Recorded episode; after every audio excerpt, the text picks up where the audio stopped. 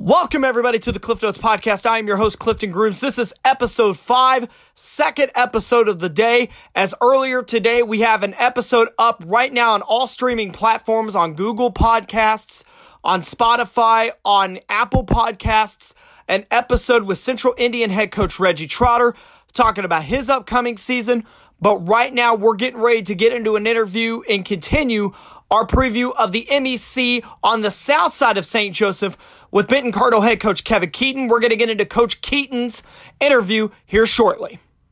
And we're on the Cliff Notes Podcast here. We got Benton Cardinal head coach Kevin Keaton on the podcast. How are you doing today, Coach? Doing great, Clifton. Doing great. Well, thank you for taking your time, and thank you for joining the podcast. And the first thing that I really want to ask you, I ask every coach, is really your story. Really, what's your story? Really, what were your stops before you got to Benton? What's your journey been like in the coaching? Well, I think I've had about every role that you can have in the game, from ball boy to head coach and everything in between. Son of a high school football coach, played the game high school and college. I was at William Crisman for 2 years right out of college, and then had an opportunity to go to Belton, and we were there for 10. I was the head coach at Belton. We moved to Oak Park. I was the head coach at Oak Park. I was at Winnetonka for a year, and now I am at Benton, and very happy to be at Benton. I think that about covers it. Well, you're in your third year at Benton, and the last couple of years for you, you've had two straight 2-win seasons, but last year you won a playoff game. Last year, you won a playoff game at Pembroke Hill in the first round. Really, what's been your summary really the last couple years, really with the challenges that have been there, and really winning the playoff game, just the journey that's been the last couple years for you? You know, I think Clifton, that maybe from the outside looking in, that you probably can't see as quick a change and turn around in the win-loss column as we would like. But from the inside out, and this is how we're building it, from the inside out, we have seen a lot of growth. And at times it's not as fast as we want, but there is a positive feel to us. There is a family feel to us. There is a, I care about you, you care about me. We use the word love all the time. We're going to get this thing turned, and it takes the time it takes, and there's no shortcuts in that process.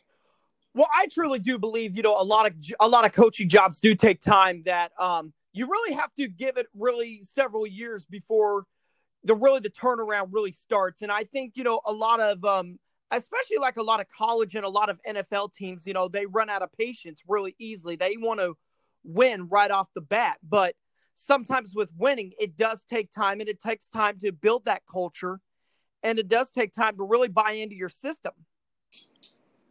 That is correct. Culture building is the hardest thing to do in any organization, any human organization. I don't care if that's a family, a company, a team, a school. When you get it right, when you get culture right, nothing else matters. It doesn't matter what we call on third down.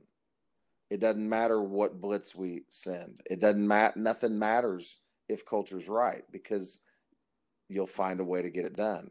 If culture's not right, nothing else matters. So you spend a lot of time and a lot of energy and patience on continuing to build good culture.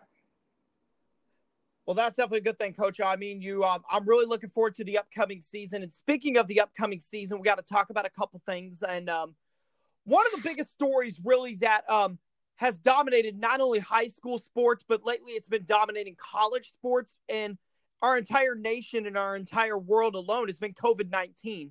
How have you and the players really been really adapting to the changes with COVID-19 and all that stuff in practice and in drills and stuff. Clifton, what's COVID-19? That's a joke.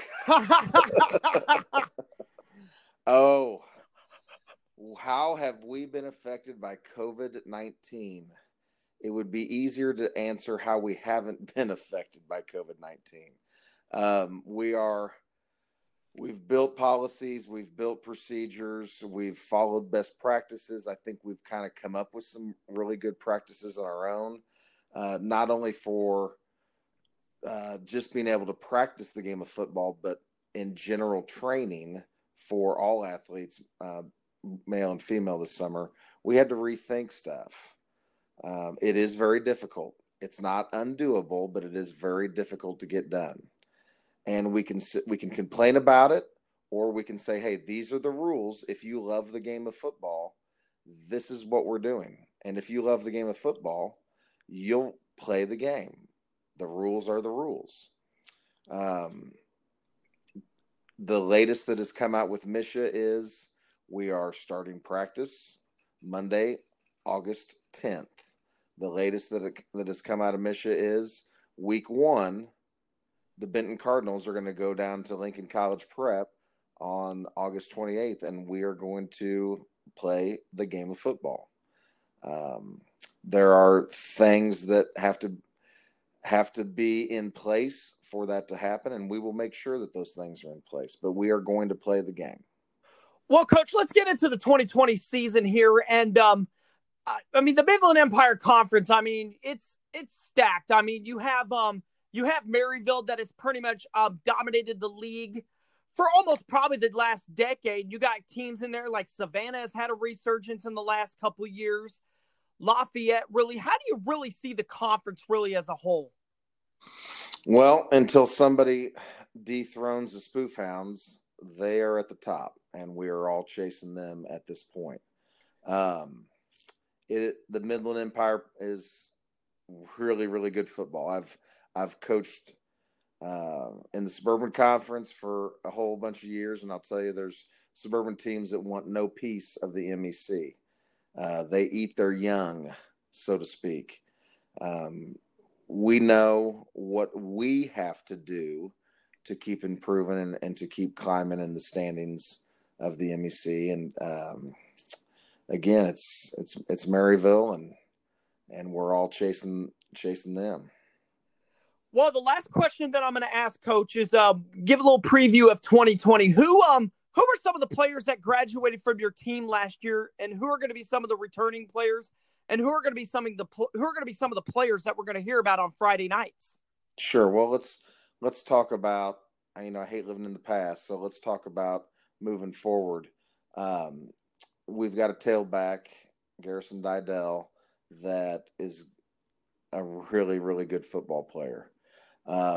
Around him, we're going to have a much improved offensive line anchored by senior Eli Hale, tight end Eddie Kaysen, center Kaika Cavalier, and we've got some nice pieces around them. We've also had some kids come out for the first time, or maybe in a couple years they've never played for me, and they're going to be nice pieces also. Once we have everybody in the right spot, and once everybody knows exactly what to do and how to do it, we're going to be okay, and we're going to be able to do what we want to do on both sides of the ball. So it's going to be fun. It's going to be a fun season. I really enjoy coaching these kids. Well, Coach Keaton, I really enjoy the MEC conference, and I know it's going to be another great year in the MEC. There's a lot of talent there in the conference, and I know you guys are going to be on the come up, and you guys are going to be really excited for the upcoming year. And I want to thank you for joining the podcast. I want to thank you for your time once again.